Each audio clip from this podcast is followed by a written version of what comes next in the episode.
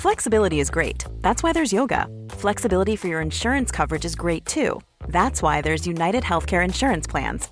Underwritten by Golden Rule Insurance Company, United Healthcare Insurance Plans offer flexible, budget-friendly coverage for medical, vision, dental, and more. One of these plans may be right for you if you're, say, between jobs, coming off your parents' plan, turning a side hustle into a full hustle, or even missed open enrollment. Want more flexibility? Find out more about United Healthcare Insurance Plans at UH1.com. Hey, I'm Ryan Reynolds. At Mint Mobile, we like to do the opposite of what Big Wireless does. They charge you a lot, we charge you a little. So naturally, when they announced they'd be raising their prices due to inflation, we decided to deflate our prices due to not hating you. That's right. We're cutting the price of Mint Unlimited from $30 a month to just $15 a month. Give it a try at mintmobile.com/switch. $45 up front for 3 months plus taxes and fees. Promo rate for new customers for limited time. Unlimited more than 40 gigabytes per month slows. Full terms at mintmobile.com. So I haven't always been the best sleeper, but I'm certainly getting better, and meditation has been a big part of helping me become a better sleeper. We've got a great tool for it here, Matt.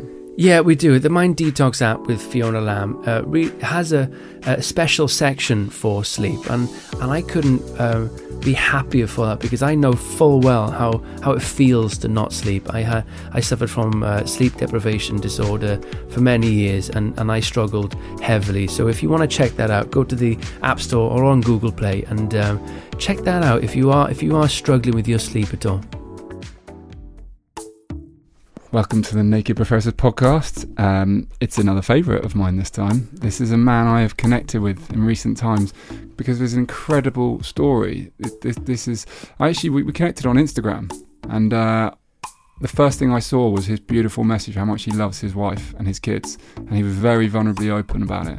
And I just thought, who's this guy showing this? What a beautiful message that is, because he looks tough, and he was a strong-looking guy. And there he was, bearing his heart. And anyway, we connected and we chatted. And today, we got him on our podcast, Matt. I have to say, I'm going to swear right now, he blew my tits off. He absolutely did. I've never seen somebody so focused and so ready. He was ready. He's ready. After hearing his story, reading about him, I was intimidated at first. Again, whenever I see somebody that I feel has a greater mind, a greater strength of mind, a greater knowledge of mindfulness, wellness, etc., I'm always a bit intimidated. But because we had our check-in, which you'll hear in a second, that was really interesting to see. Two kind of men checking each other out. Kind of men? Kind of men. Yeah, two men just seeing each other, working each other out, and then moving forward. That was fun. It was powerful for me. Oh. It was really powerful. It was like two dogs sniffing each other's bums. Just testing each other. That's one way to put it. But we were instead of going through the entire interview not knowing, we did the check-in, which is so important to me now. Yeah. And we checked in and we saw each other, and then both egos went ta-ra, and then we got on with it. Created such a powerful space. Yeah. Such a powerful space. Michael's story is incredibly powerful. And you just commented on how sort of put together and how focused and driven he is. Such an important part of this is that he could not have been further from that space growing up. He had such a disrupted childhood, which he touches on. He had so many challenges in his life that he went through. And he has worked so hard at getting to where he is. And for me, he is just the ultimate example of what you can become if you're dedicated to growing. And why wouldn't you want to be that man? This is my thing. Like, I use an inspiration to me. I'm not perfect at the moment. I'm on my own path, and I'm making strides. Maybe it's like 3 steps forward, 2 steps back sometimes. But that, for me, is somebody to aspire to be. He's got it all together. But he hasn't, though. But it seems, I suppose. Yeah, totally. And I hear you. But you know what I mean? It's still challenges. Yeah, of course. Well, it's hard work to get to that point, right? And it just blew me away, because when he was talking, he had such like piercing eyes. Yeah. The focus was electric. Yeah. And like I said, it blew my tits off. Yeah. And I hope it blows yours off, listener. I think it will. This is a special conversation, isn't it? Yes. Is there anything else we need to send this? No, let's get into it. Go on. Okay, ladies and gentlemen, this is Michael Maisey. Welcome to the podcast. first and foremost. Nice one. Thanks for coming. No worries. We really appreciate it. We're going to try and start every podcast off with a check-in. We forget sometimes, don't we? We do forget. We check out, though. We do check out the other day. For me, I've learned about check-ins through a men's retreat where you have to say 3 words that best truly represent how you feel in that moment with a brief explanation. So, have you done one of these before? Have you done the check-in? Done loads of this stuff, mate. You've done a lot of it, of course, yeah. So, crack on then. Yeah. Check in. You can lead us. So, how am I feeling? I've got some fear. Got a little bit of fear going on. The fear comes from a place of not really knowing you, Matt. I've met Ben a few times, but not really knowing you. New energy. Which was always a trigger for me growing up, being around new men, new energy, trying to assess, is it a risk or not? What sort of version of me do I have to present to this man to be safe, etc, etc. So going through that at the minute, feeling them feelings, feeling excited as well, which is sort of manifesting as a feeling of joy in my heart. Excited to be here and do this. Me and Ben have spoke about it for a while. And also feeling a little bit like I've had a really busy week and doing lots of really positive stuff, and this is like the last thing. I get to go home to Devon this evening, hopefully, and if traffic isn't too bad, and see my wife and kids, which I'm really looking forward to. Yeah, so that's me. Thanks. That's a straight good check-in. So natural. Absolute natural. He's done that before. Thank you for your honesty. No worries, buddy. Ben, crack on. Okay, so I have got that little bit of that Friday feeling where, a bit like what you just said, it's been quite a long week, and I was on holiday the week before last, so I kind of feel, the week's been long, and I'm looking forward to kind of stopping. So I've got that a little bit of kind of excitement, but just tiredness at the moment. I'm always excited every time I sit in the seat. There's a bit more extra excitement, Michael, because I know you, and like you said, we've been talking about this for so long, and I know your story so well, and I think it's an incredible one. And then we've had a little taster, and I know just how sort of in tune we are with so much. So I'm really looking forward to sharing this conversation with you. Definitely excited, and then I don't know. There's a constant sense of sort of frustration for me as well in life at the moment. I feel a lot like I'm not getting as much of the things done that I want to. I feel in London there's a constant chase, and I feel like there's so much that I want to achieve, and I'm not getting there because I keep reacting rather than getting to the deep work. So I said earlier it's Friday. I got that Friday feeling, but also I don't feel like I've completed everything that I wanted to get to yet this week. Running around chasing circles. So frustrated, excited, and Friday feeling, I guess. Friday. I hear you. Thank you for your honesty. I'm going to check in with. I hear what you're saying about frustration. I think at the moment I am at my limit of what I can do with work, and I'm training for the New York Marathon, so that feels like a part-time job at the moment. Maybe a full-time job, because I'm constantly physically fatigued, but mentally, like with all the different things that I've set out to do, and they've all manifested in a lovely way, it's trying to get to do the best job I possibly can, and I feel like I'm just sinking in it slightly. And all I want to do is just go and hide and just put my head into like a big pit of sand. But I can't because I've got a busy weekend, and then I'm giving a speech at a police conference Monday, and then I'm off to do 2 TV campaigns, and there's just, which is great, amazing stuff, but I wouldn't mind a bit of a holiday or sometimes maybe like a few days in the same bed because I'm travelling a lot at the moment, but I'm grateful for that nevertheless. Interesting what you said about new people. I have that new person, not trying to project a certain image onto somebody else. I have a certain amount of intimidation when I meet somebody, and I think they're further down the path of enlightenment or knowledge or experience than I have. I always have that. I think it. Well, I gotta own this. I always assume it's because when in school, when I come from, when I was brought up, we always looked at somebody, a teacher or a police officer, they were always above you or whatever. So anybody that had some higher knowledge or power or something, they felt they had more power over me. So like I, you know, already with your essence and your energy, I'm thinking, oh shit, I'm out of my depth. Fuck.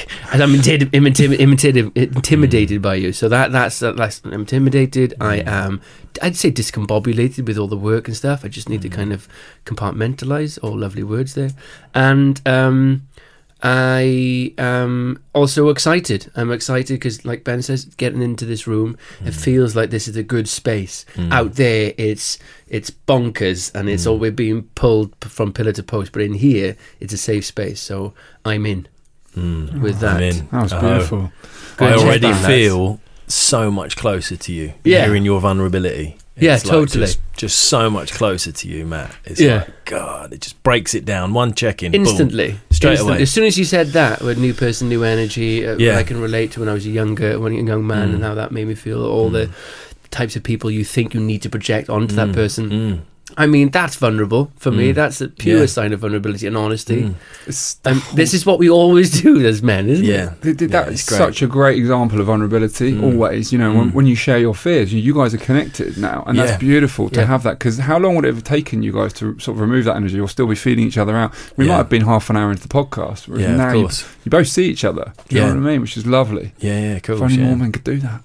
Well, like, no, I know. We could do it every time we meet somebody. Yeah, hi, well, this is check it. In. Might be a bit bitter. So, excuse me, I'm really intimidated by you. In like McDonald's. What order do you want, mate? Jesus Christ. That's why I check in first. I'll have a fillet of fish, but I want to check in with you first. Is that okay, sir? Thank you very much for coming onto this podcast. I think this is going to go. Ben has been gushing over you. Literally gushing over you. You're a big fan, aren't you? Oh, Michael's an amazing man. His story's incredible, and the whole thing is unbelievable from start to finish, and everything he's been through, and the fact that he's sitting in this space looking so handsome, charming, slick, everything that he is now after everything he's been through, and he's a major success story. I just have huge respect for anyone who fights for their life, anyone who's like, my life's not going in the right direction and I'm willing to stand up to that and make changes and get it to where I want to be. And Michael is one of the best examples I've ever come across, the best example I've ever come across of a man who's willing to step up and fight for their life and come out the other side, and to see him now. It's a big topic at the moment. Thank you, Ben.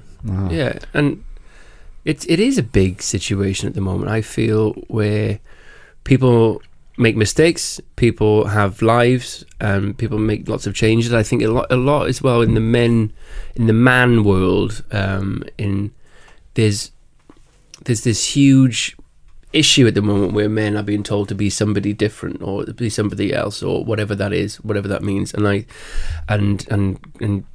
possibly rightly so. I think lots of men have gone the wrong way, and it can become sexist or whatever it is, whatever results in the ill feeling. So I feel there's this huge resurgence, this has never happened before. There's this huge beginning of men trying to change the direction of their life.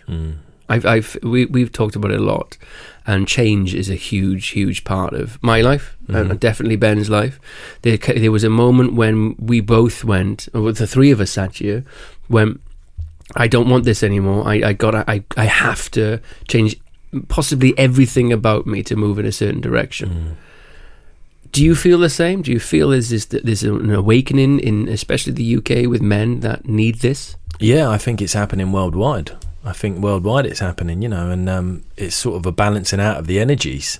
The masculine energy has been pushed to the tip of it. We're completely raping Mother Earth, which is a feminine energy, and it's brought us back to this point where the male suicide rate is an all-time high, and it's bringing us back to balance the energies out, where we have to get in touch with the feminine, what is that, grounding ourselves to Mother Earth, being out in nature, listening to what's going on inside us, not trying to numb it out, not trying to be something that we're not. A lot of the men's groups I'm involved with, the phrase we use is all of you is welcome, all of your energies are welcome. Even the bits like what we spoke about during our check-in, the fear, the fear, that's welcome too. And if we can sort of keep this theme going, I think the up and coming generation of men are going to find it a lot easier. Mm. Can you give us just a little, your story is an amazing one. Can you give us just an indication of quite the change that you've been through yourself? Because it's a remarkable one. Yeah, sure. So I think the first moment I decided that I was going to change, I'd come in towards the end of my third prison sentence. I was 18 years old. I had just detoxed from heroin addiction. I just survived a suicide attempt. I was brought back to life hanging in my prison cell, put in a padded cell. And when I got released, I made a decision, okay, I don't want to do this anymore. I don't want to come back to prison. But how am I going to do it? Because my dad's a heroin addict and my mum's an alcoholic. And I've got no qualifications. All my mates have got GCSEs and then done apprenticeships. I've been in prison since pretty much just turned 16. And it was hard, it was a really hard thing how do I turn this around? Because I don't really have time to go back and do my GCSEs. I don't have support to go to uni. What can I do? And I think the first and most important thing for me was getting sober, because whenever things got hard for me, I'd go to the pub. If things were good for me and I had done something great, I'd go to the pub and celebrate. So any feeling I had, I numbed it out. So I had no way to process. If I'd done something well, there was no going, okay, what went well there? How do we repeat that so we have the same results again? I just numb it out. And if it went bad, it's like, okay, well, how do I learn from this so I don't make the same mistakes again? So I never learned anything. And so at the age of 25, I decided the first thing I've got to do is get sober. I've been sober ever since. It'll be 12 years in December. And that was the platform, the foundations for all of my self-development. I knew I couldn't go back to school. But there's a lot of things that I could do. I could set goals. I could have a, powerful vision. I could be really disciplined. I could seek failure. I could look for things that really challenge me. I could keep looking in the accountability mirror and keep looking at the things within me. And I just doubled down on that. It was I might not have the qualifications, but I will be the hardest worker and I will be the most relentless person who's willing to look at the darkest parts of themselves. And so you combine that attitude with the fact that most people have 1 day a week missing because they're nursing a hangover. I caught up with everyone and overtook them all. So if it's 1 day a week where you're nursing a hangover and I'm on my A game, that's 52 days a year. Don't take long for you to catch up, you think. So where are you at now? I mean, there's the adversity, all the challenges you've been through, and to give us the full extent of where you've got to now is kind of even more impressive. Yeah, sure. So 12 years sober. I set up a business, a successful business. Out of prison. Came out of prison, set up a successful business when I was about 2 years sober. Still got the business now. That was another area that I learned how to master business, had a really successful business coach, and just put systems in place in my business. So how do I have the perfect outcome where you have the perfect client who pays the perfect money and they at the other end, they're happy and you get paid a lot? I created a system for that. And then I made that system idiot-proof so anyone can run it. And then I got people in my business to just run the systems at work and then made them shareholders so then I could take a step back and get paid for it. So I haven't worked in my business for about 4 years now. I take a salary from it and basically that's my bread and butter. I moved to Devon, bought a house with 10 acres of land. I run men's retreats on my land. I deliver courses in prisons to help other young men. I won an award for it in 2014 from the Metropolitan Police. I wrote my book, Young Offender. And yeah, I dedicate my life to helping others, basically. That's what it's about for me. And I created a free online program for anyone who wants to get sober. So the biggest hurdle for me when I was trying to get sober was I was really broke. So I host a free online platform for people who may not necessarily want to go to Alcoholics Anonymous or Narcotics Anonymous, but they want to just see if they've got a problem. They go to my online course and they do it. So about 35 people have completed it, and about 250 people are currently enrolled in it. Isn't that incredible? It's like a mindfulness machine. It's like the Terminator. It's the opposite. Terminating problems. Like, it's just you know, like we have our wants and needs and goals and what we want to achieve, and you just look at that and go, oh, that seems like a lot of hard work. I was going to say, how's the intimidation levels? I mean, I know him, and I'm intimidated. It's gone beyond. It's the focus. Have you always had this focus? No, I haven't. Obviously, you might not have before you were in prison, etc. Yeah. But did you have signs of this when you were younger? Were you when you got the bit between your teeth? Mm-hmm. Were you just So that's where I think a lot of people blame addiction for all the bad stuff. If you're gonna, I'm a big believer. If you're gonna blame something for the bad stuff, blame it for the good stuff as well. And I definitely wouldn't be where I am today if I wasn't an addict, because I just become addictive about doing something, and I don't stop until it's done.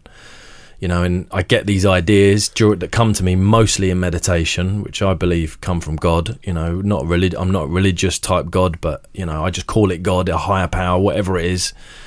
And when I meditate, I get these ideas, which I believe are like divine inspirations. And then I'm going to create a course. You know, the online program started with a post I'd done on Facebook showing a picture of me when I was an alcoholic and a picture of me when I was sober. And it got about 7,000 likes, and I got about 200, 300 inboxes from young men all asking the same question about, you know, binge drinking. And I was just like, I went into meditation. It was like, why don't you just create an online program where you can just say, look, I'm not going to answer this question, just enroll on this course, it's free, it costs you nothing, just enroll. Because I found myself like copy and pasting the same response to all these men, and so I feel like I diverted there a bit. But basically my addictive personality has been really helpful in achieving all this stuff. That's it. That kind of makes sense in a way. We've talked to many people. One that sprung to mind then was Matt Willis. You know, very much an addictive personality, and it's gone into the wrong direction at times. But then now it's the gym or being a good family man and all that type of different stuff. Mm. But what really stands out there for me is the meditation thing and the divine intervention. Because I think I've been through that recently. I've been open and honest about this. But my issue is keeping that focus. Mm-hmm. I have these ideas. Like I say, I'm swimming around going, oh, I'm going to do this now, I'm going to do this, or, oh, that'll work. And then that extra push of energy. What advice would you have? This is free therapy for me. What advice would you have for just keeping that going? So write it down, first thing. Okay. Write it down as a goal. So this idea, write it down. And then have a deadline, and then put it on a vision board. So like your ideal outcome. So one of my vision board for this year, I printed off a picture of an Amazon bestseller. Just the you know, the little badge you get when a book's a bestseller. I picked it and put it on the wall. I wanted to, off the back of the book, I wanted to speak at more bigger schools to get my message out there. So I put a picture of me on stage, in a massive audience, and put that on a vision board. So first of all, write it down. That's your goal. So now you're slightly accountable. You even increase that accountability when you give it a deadline. Okay. Yeah, and then you give it a deadline, but to help you get to the deadline, if you're looking at the ideal outcome on the wall every day, so stick it on your mirror or stick it somewhere like that. So then you're seeing it every day. You're like, okay, this is in reach. I'm going to hit this soon. I'm going to hit this. This is... You look at it, and, you know, knock on the door should be opened, you know, and if you're visualising it appears. Mm.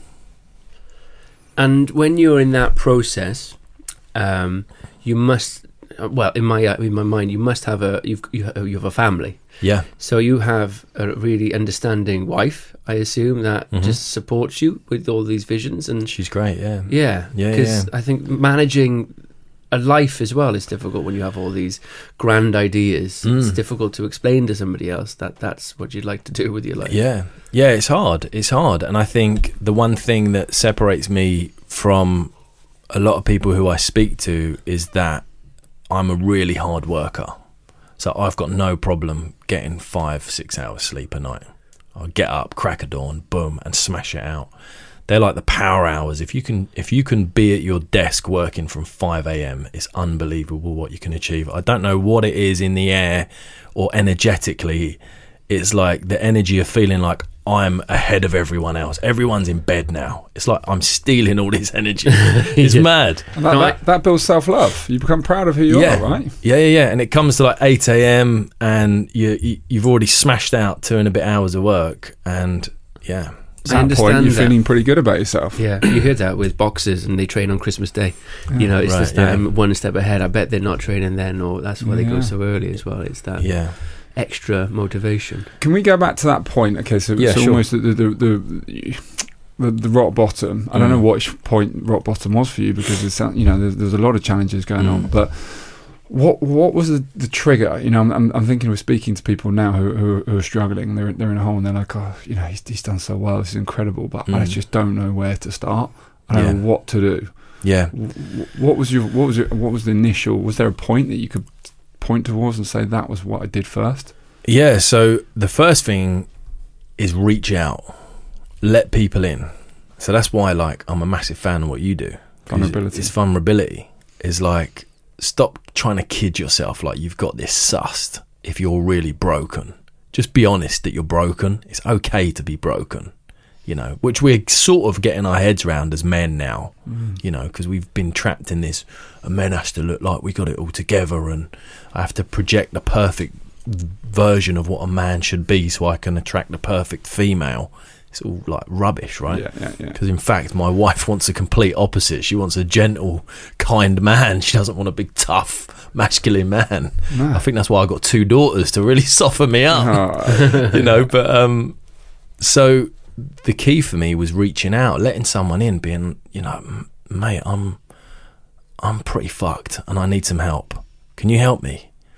You know, as terrifying as that was.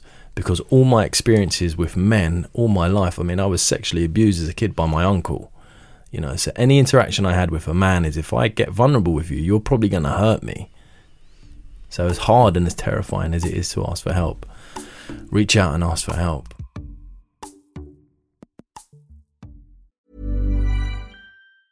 Want flexibility? Take yoga. Want flexibility with your health insurance? Check out United Healthcare Insurance Plans. Underwritten by Golden Rule Insurance Company, they offer flexible, budget-friendly medical, dental, and vision coverage that may be right for you. More at UH1.com. Ryan Reynolds here from Mint Mobile. With the price of just about everything going up during inflation, we thought we'd bring our prices down. So to help us, we brought in a reverse auctioneer, which is apparently a thing. Mint Mobile Unlimited Premium Wireless. How to get 30, 30, how to get 30, how to get 20, 20, 20, how to get 20, 20, how to get 15, 15, 15, 15, just $15 a month? Sold! Give it a try at mintmobile.com/switch. $45 up front for 3 months plus taxes and fees. Promo rate for new customers for limited time. Unlimited more than 40 gigabytes per month. Slows full terms at mintmobile.com. Shopify helps you sell at every stage of your business. Like that, let's put it online and see what happens stage. And the site is live. That we opened a store and need a fast checkout stage. Thanks, you're all set. That count it up and ship it around the globe stage. This one's going to Thailand. And that, wait, did we just hit 1 million orders stage? Whatever your stage, businesses that grow with Shopify. Sign up for your $1 a month trial at shopify.com/listen. Ben, you're a trained meditation teacher, aren't you? So you know the importance of meditation, right? Yeah, it's been massive for me.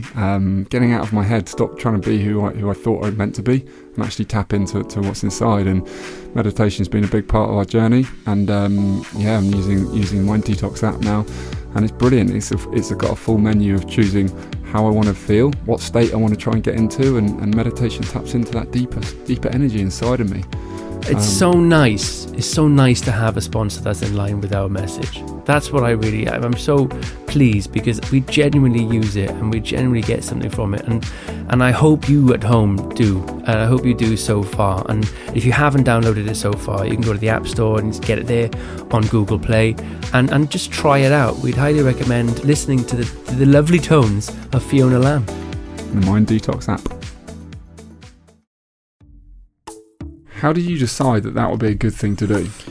How did you was it like, I've got nowhere else to turn, I might as well say something to someone and it might bring change? Yeah, it was just the pain.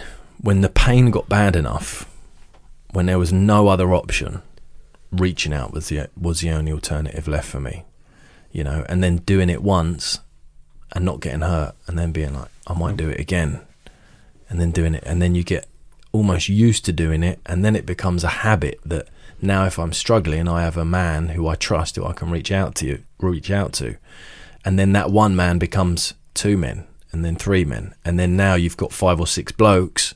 If things are tough, you can pick the phone up and talk to them and be honest. You know, like, all of you is welcome. You can call them up, and as ugly and unattractive as your feeling might be at that time to you, you can bring them to someone else, and they're like, yeah, that's fine. I still love you, mate.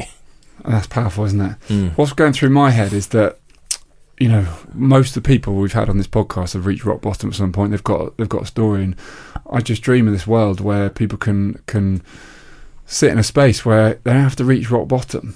Mm. You know, they might have a good life, but that they're not capable of loving deeply, or they're not capable of I don't know, other things, small little things. I'm not small, because loving deeply is massive, but you don't have to reach rock bottom. Actually, you can say, look, I really want to get married and have kids, but at the moment my setup isn't really helping me. I guess I'm speaking firsthand here, because I guess I was in that space, you know, in my 30s. I wanted to get married, but I wasn't prepared to let people in and connect deeply.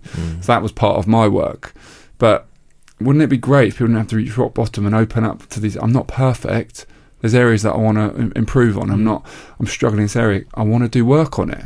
Rather than that being seen as, oh, chill out, like, what's wrong with you? You know, you're weak for that, or whatever it is. Can we not have this attitude of being willing to improve? I agree, and I think with anything, it's be the change, and that's what I see you doing. I see your mission is that you're being the change you want to see. And I had the same thing. You know, I was like, you know, before I write the book, Pam McMillan was like, right, we need you on Twitter, Facebook, and Instagram. We need you all over it. And I was like, oh God, please, no, I hate it. And they was like, why do you hate it? I was like, it's just everyone posting this best life and none of the bad parts. And it was this guy in the marketing department, Andy, a really, really lovely gay guy, was like, well, be the change you want to see then, Michael. And I was like, that's bloody great advice. He was like, so support accounts like yours, Ben, that are putting out genuine, vulnerable, honest content, and create vulnerable, honest content. So be the change you want to see on social media. And I was like, could you imagine if everyone done that? If someone like Kim Kardashian didn't have 4 point whatever million followers when she and 4 million likes on a picture of her ass, and a man being vulnerable had all them likes. If everyone applied that rule, it'd be a completely different experience, social media, wouldn't it? Totally. So I guess, I think you know, men like us sitting here now are pioneering the way, you know, to emotional intelligence. That's really what we're talking about here. Totally. We're talking about emotional intelligence. Yeah, and I think that we've always had this we can be better notion. And I think that, for me, with my interpretation of that, it's been misguided. It's more like bigger and better, or it's louder and, you know, more money and all that type of stuff. It's so self-improvement for a man is kind of on the surface. I feel I've been through it, going, it's a new year, new me. I'm going to get all the money, and I'm going to be on all the TV shows, and I'm just going to do all the stuff. And and it never worked out for me in that way. Or even if it did work, and you had the money, it never made me happy, or whatever that was. And then when I went into self-improvement, and I can only speak about my own experiences, the change for me was the vulnerability, that just saying. And even you probably see a change in my Instagram since we've met. You know, I still slip into this bloody world of show business and slip and get lazy, and because it's easier to just project something, or project a life, and you know, project even to like a few people that you want to impress. And I feel we're in that territory. And to go back on being the change, when I did do that change, and when I was really vulnerable this summer, I think I really, really got a hold of how early we are in the dawn of this awakening. There is still so much to do. Like, if I, you know, one day I'm like, I'm with my dog Alan, and I'm like, I'm being honest, I'm checking in with this and this and that. and it's just a normal, sun is shining, I'm excited for the rugby or whatever it is. Mm. The next day, furious or whatever it was, very short check-in, quite frustrated and sad and whatever.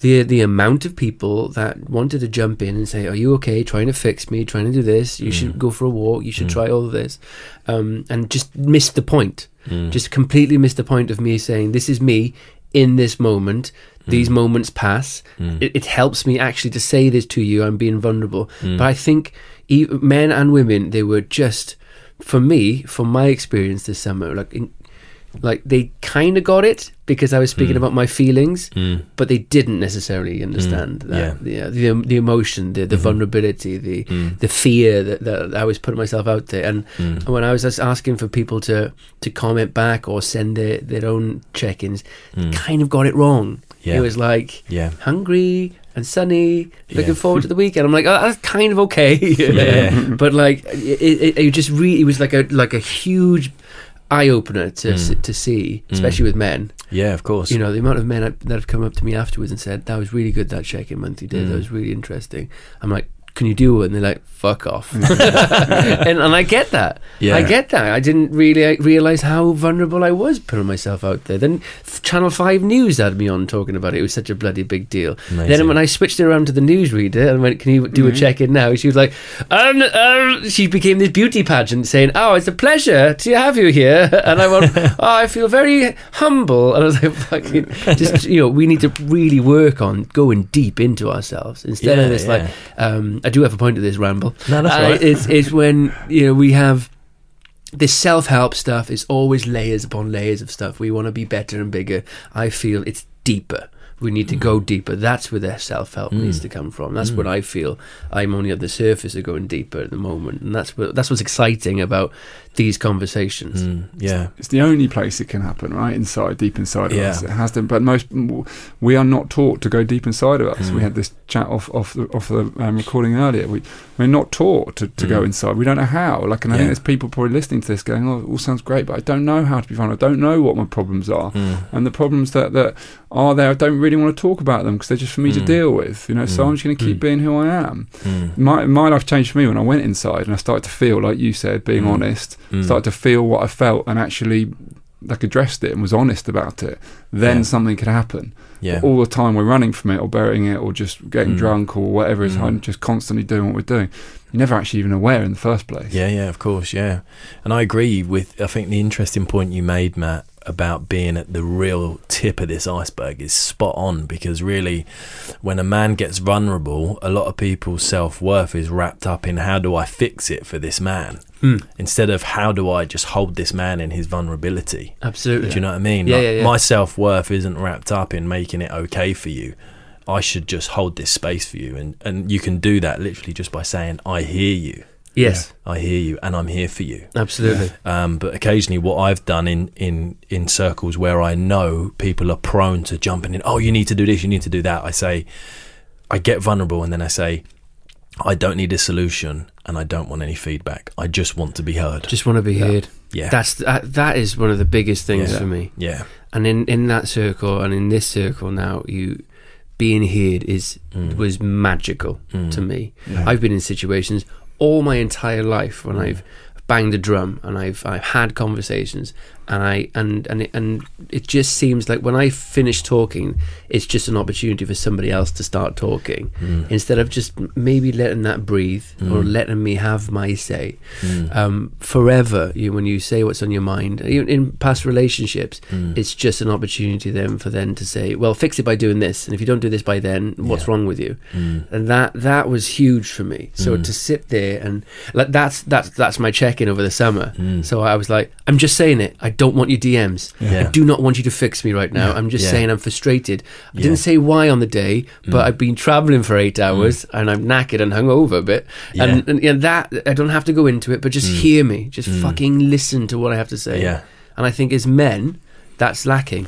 Yeah, of course. Yeah. Men on men, like men listening to men. We go to the pubs, it's surface conversations about football, even fathers and sons and brothers, surface conversations at Christmas tables. I mean, the thought of having a conversation like this scares me. So that's how early on we are. We really are, yeah. Yeah, and even in terms, and it always comes back to emotional intelligence. We're really quite uneducated. We've, like what you said, building the bigger, better version of ourselves, all be about acquiring more wealth, more possessions. Yeah. And we're sort of like, I feel this is why we're in such a poor state in terms of mental health and the suicide rate's so high. Because we've got everything we want. Everything we want is at the touch of our fingertips. If you want something, go on Amazon, order it, it's at your door the next day. You don't have to leave the house. Yeah. So we've got everything we want. You don't even have to earn that money now. You can pay it off in installments if you want to. Yeah, but we've got it all, but we're the most depressed we've ever been. Yeah. So what does that tell you? It tells you that exact thing. We're sort of, we're pioneering the way, and I think it's just about doing more of what we're doing now, more of these conversations. That's why I think, you know, this podcast is great, you know. Yeah. So one of the things for me around all this is that it's all very well us having this conversation and an alpha man sitting there going, you know, all very well you're talking about the worst, but I'm fine how I am, actually. Thanks very much. Thanks for your concerns. I'm fine. I'm just getting on with my thing.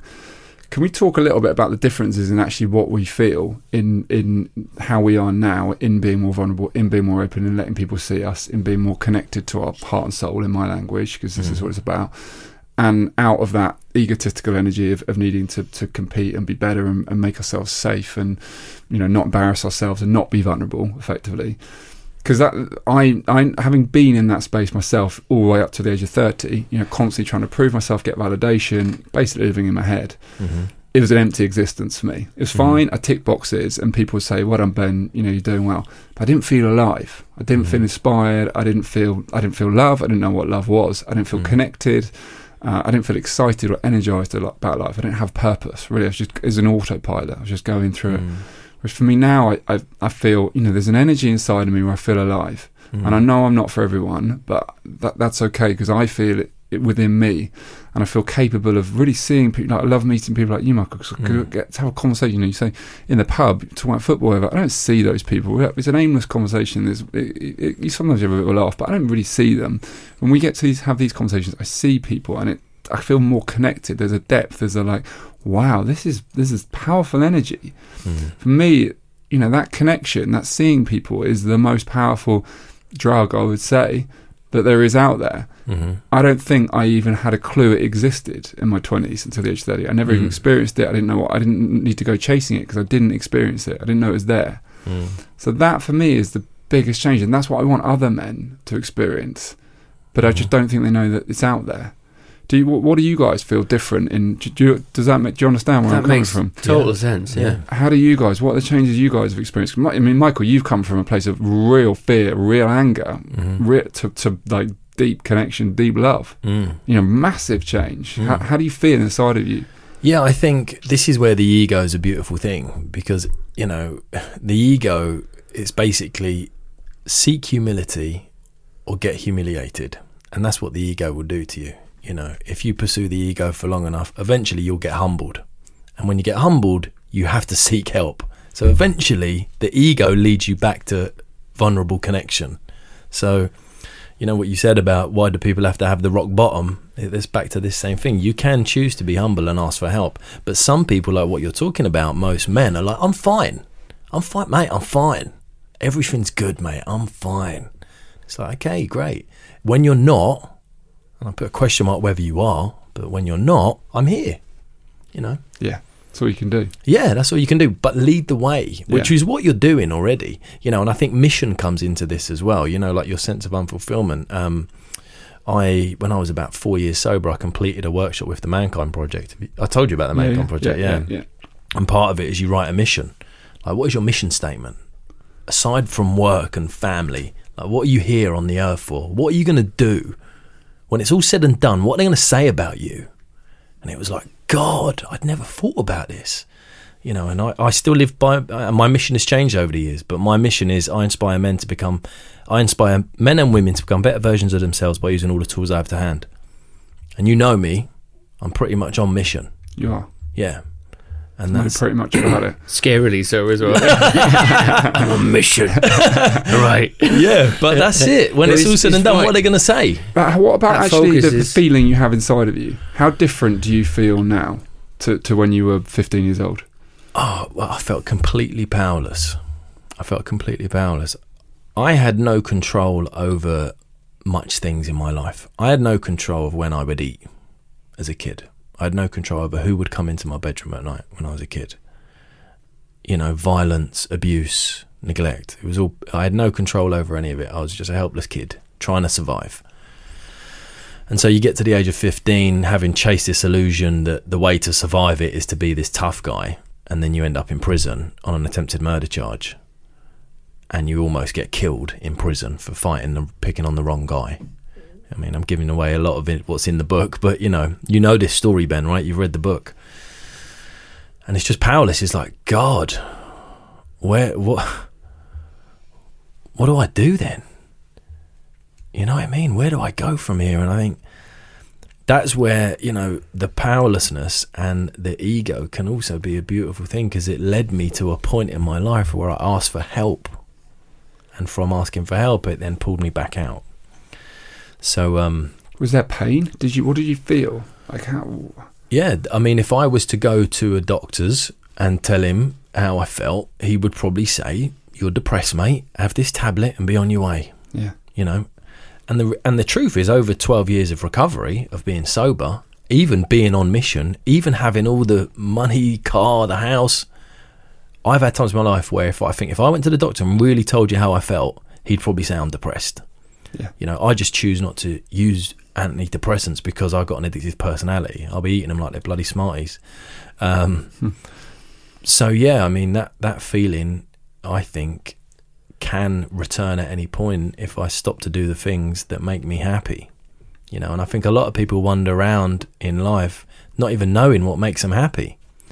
I don't mean instant happiness, like how you feel when you dunk a chocolate hobnob in a cup of tea. Well, it's a good feeling, that, though. It's great. It feels good. It's the SAS of dunkers as well. Mate. It lasts a while in there. It does, mate. Yeah. You ain't got to worry about they're going to fall in, have you? In good 8 seconds.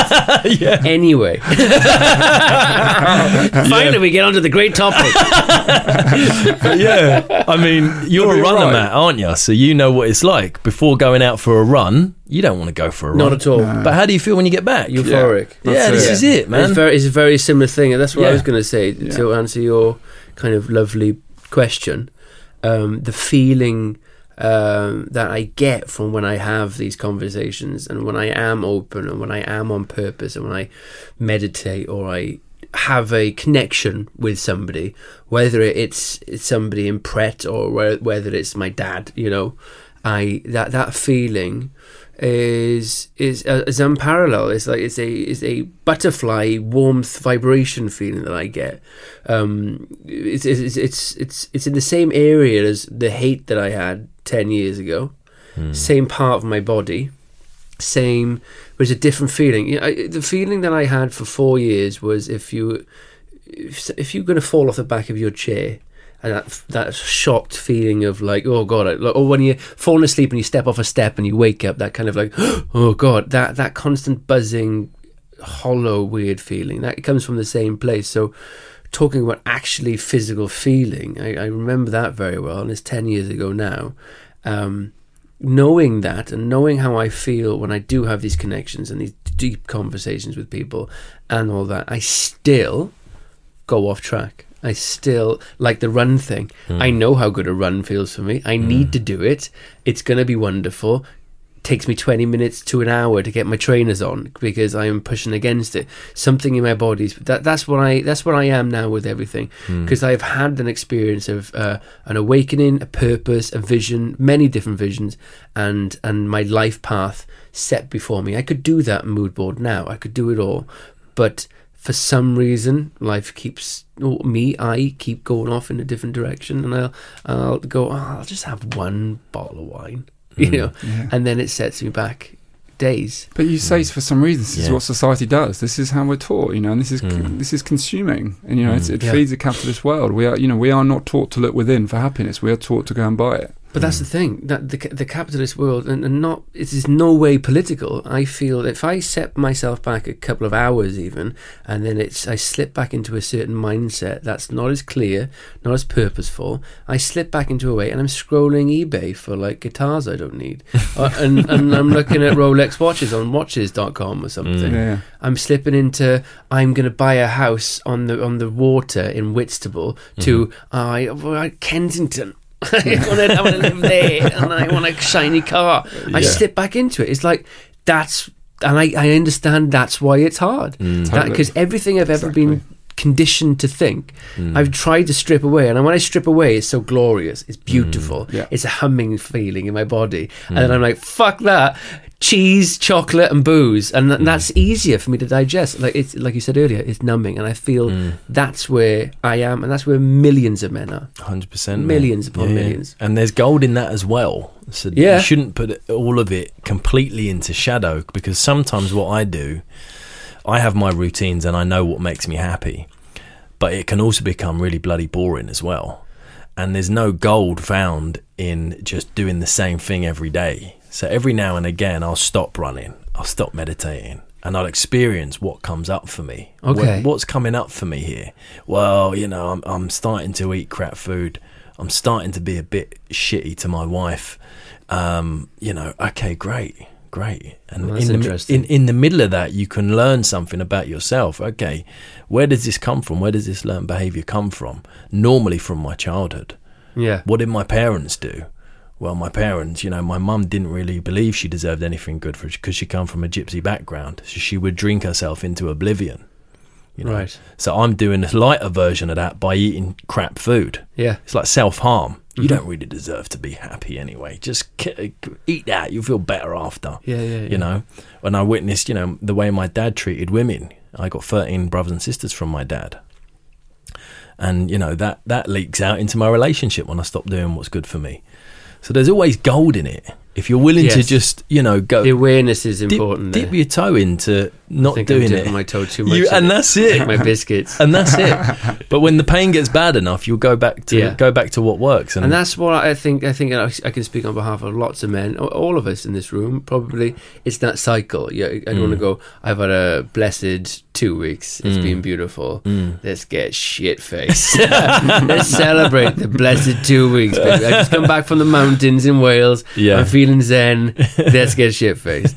And then you go. It's 2 weeks backtrack. Then it's 2 weeks back into the grind. When I still work in a kind of a superficial world where it's driven. TV isn't driven by trying to entertain an audience anymore. It is driven by getting money and selling ideas worldwide, and everything is it creeps into our world, Ben, doesn't it? Completely. We're doing a free lovely podcast, putting it out there, it's part of our heart and soul, and then all of a sudden it's like, what else can we do, what else should we do, and people telling us what we should do, and it creeps into it.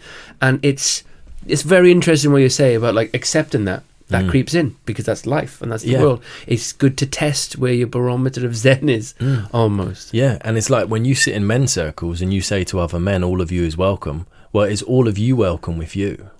Yeah. Is it? No. Yeah, well, that's it. No, well, isn't it interesting though? We can welcome all of another man. Yeah. We can't welcome ourselves with all our flaws. Yeah. All our imperfections. Yeah. When in fact the imperfections are what make us human. Yeah, well, that's another thing that I find interesting about this entire process is that you can read books and say many different things, and I've said this, you know, I said a lot of stuff for many years about like seeing people and feeling them, and, you know, just everything is welcome, and I get that everything is welcome in me, and it should be, but you have to feel it, yeah, of course. Instead of just saying it, I think that's it for me. Like even you saying that, I'm like, actually, no, yeah. Fuck you, bastard, you got me. I'm not gonna cry because I am a strong man. I'm not vulnerable. I am Mr. T.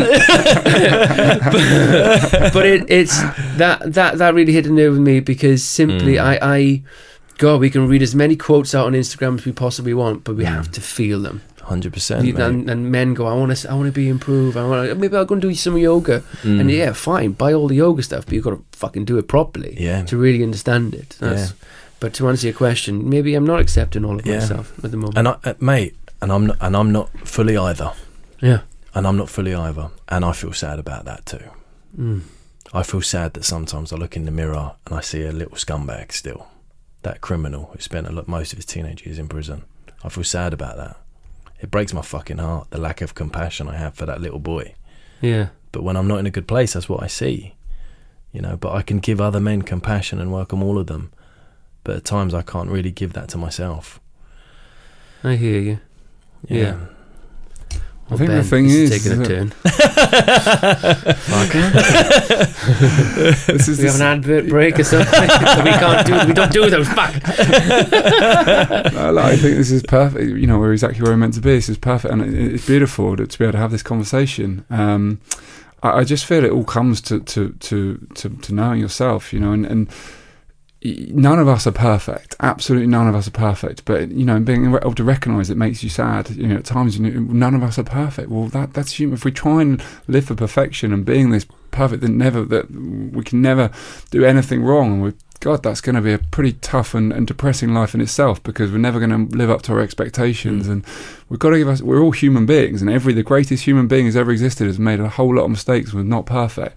We have to have that compassion, like you say, for ourselves. Mm. I mean, fundamentally for me, in that whole conversation, what does keep coming up is, and it's a philosophy that I really try and live by, but it's also about balance, is that I always say to myself, don't sacrifice what I want most for what I want now. Mm. So, but to do that, I have to recognise what I do want most, which is love, which is connection, which is creativity, it is purpose, all that stuff. What I want right now is a hobnob in a cup of tea and whatever else, a few Mars bars chuck in. Other biscuits are available. No, yeah, whatever it is, yeah. And no gym and, you know, a late night party, you know, aimless sex with a random girl and all that stuff that feels great in that moment. Yeah. Mm. But how do I feel tomorrow? None of the things that I want most have showed up in that space. Mm. So it is balanced. We can't live this perfect life of constantly doing exactly what we want most and never doing what we want right now, because it's never going to happen. But as long as we find that balance, that we are doing some of the things that we want most, we can feel proud and we know we are showing up in our life, giving it a crack in tune with who we really want to be. And for me, that's being on track. And sometimes we're going to fall off the sides. But yeah, we know the track we want to get back on again. Yeah, and even if you don't get it right, and even if you're not doing anything good for yourself and you've completely messed your life up, you're still a good person. Yeah. And you should never quit. No. Suicide should never be an option. No. I learned the most about myself in the darkest, shittiest moments of my life. And if I can turn it round, mate, Jesus Christ, if I can turn it round to... two near-death, one suicide attempt, two suicide attempts, one near-death experience in prison. Anyone can turn it around. This is what I think is most powerful about you. You know, is you can say that. And no one can say, I can't change, when they're speaking to you. Yeah, right. Because it's like, well, whatever you've got, I can pretty much trump that. We hear, yeah. We hear I can't all the time. Yeah. All the time. Everybody I speak to is like, oh, I try meditation if you're that sad. I can't do it. Just can't switch off my mind. I'm like, what have you got? Some special mind? There's like some force field around it. You can't get into it. Yeah. You know, I can't, or I don't do that. I won't do that. Like the language needs to change. If you need, it needs to become a need or something, or a must. What they're saying is that I haven't got the discipline to do that. Yeah. Basically. And I haven't got that. Yeah, right. And it doesn't come easily, and I can't be asked to practice it and really try and get into it. Right now, it doesn't feel easy, so I'm not going to bother anymore. Yeah, and I hear you, mate. Doesn't bring results. A good thing I say is, like, you don't have to do it perfectly. Oh, my mind don't switch off. That's all right. Yeah. We'll just sit there with your mind racing. Yeah, for 10 minutes. Yeah, it's all right. Try. And maybe a third or fourth time it might stop racing. Exactly. But just try that. Try, fail, guys. I could literally talk. So we could do this for hours. Let's do it. We can't. We have to run. We can't afford the studio time. No, we can't. Capitalists. They're like, it's Friday. We want to go home. Yeah. Friday. Shut up, you guys. Some sex with a stranger. I want some hobnobs. We both want some hobnobs. Let's go to Vauxhall to get some hobnobs. Hey, living the rockstar life. Do you have time for a quick checkout? Yeah. Yes, okay, we've got to check out. Awesome. Who wants to go first? Who wants to start the checkout? I'll dive in, because I don't know if I've got three, but just, you know, having these conversations just makes me so energised. You know, this makes me feel alive. You know, I have that energy. I walk out of here, you know, feeling on track and feeling purposeful and feeling, you know, like when I spend time with you guys, with men like this, having these conversations gives me so much hope and inspiration and belief. So all of those words, I don't know if I could sum up them to three specific things, but that's all the energy that I have inside of me right now. So thank you for both of you in facilitating that, because it's a beautiful energy, and I really enjoyed that conversation with both of you. Thank you. Thank you, Ben. Cheers, man. Yeah, and checking out with a heart full of love. That's just sitting opposite you guys, seeing your vulnerability, seeing us all on our journeys. And I offer that love to myself as well, you know, that we're all men, all on the same path. And yeah, just feeling full of gratitude for this experience, full of love for you both. And I honour both of you for the work you're doing, this podcast, the lives you're changing. Just keep doing what you're doing. Full respect, man, to both of you. I'm going to check out whether I'm a bit emotional about this one. It was more of a, I always fear with somebody with your calibre coming in that it becomes an interview. The two of us gang up on you, we want to have, what's the information? We will need it, you know, we'll share it so people can be saved. But it beautifully turned into a therapy conversation, and that's what I think you dig, isn't it? And we both do it, all of us do, is that I've got that feeling of that vibration in my chest, and also from just saying a few things out loud and kind of it pops up because it's relevant in my life right now, and accepting that that's okay is a big thing for me. So, but at the same time, I want to skittle off and have a pint. That's what I'm feeling right now. So I'm okay. I'm going to own that. I'm trying not to. So I'm gonna check out with vulnerability and emotion. The emotion that I'm feeling is a huge amount of safety. I feel really safe. We had this in a podcast recently, and safe spaces are very rare, and it's nice to have a pop-up men's group as we had today. It feels good. So I'm out with safety. Oh, thank you so much for coming on, mate. Privilege. I think that was one of the best conversations I've ever had. Yeah. Beautiful. I think so. That's what Beautiful. I think when we set out to do our podcast, This is exactly it. So thank you very much. You, mate. Yeah, privilege. God bless you both. Oh, what a guy. That was one of my favourite conversations, not only on this podcast, but in life. I think so. You guys created, when sitting back, you know, watching you two sort of joust at the beginning, you know, here's two men meeting for the first time, checking each other out, and just laying all the cards on the table, and the atmosphere that created, that was epic. It was intense. Yeah. It wasn't easy. No. It wasn't easy at all. We could have hid away from that. Yeah. But we didn't. We decided to confront it. And we didn't have a choice, because during the check-in, I was intimidated. And so was he. In a weird way. He was checking me out, wasn't it? Yeah, the two of you. And he went for it. You know, first up, you know, how's he feeling? He's like, well, you know, this is my challenge. Like, meeting someone new. And it was kind of right. Okay, here we go. We're going in. And you responded beautifully. And the two of you sat in that space. And I love that. Again, the power of vulnerability. It was vulnerable for you to share that with him, deeply vulnerable. But the connection it created, you know, I spoke to him after, we've become close, and he was buzzing for that conversation. Yeah. And you could tell. It was a conversation, it wasn't an interview. Yeah. I know sometimes we get people in and we're ready to ask them questions. It started off like that, but it was a three-way conversation about mental health and where we all are in the world, what we aspire to do. And he was an inspiration. I just think you're absolutely right. I think that was possibly my favourite. That's saying something, isn't it? Yeah, and we've been so lucky. So lucky. We should say he's got his book out as well. Yes. Michael Maisey, and he's very proactive on his Instagram too, so check him out. We'll put links in our in the written feed here.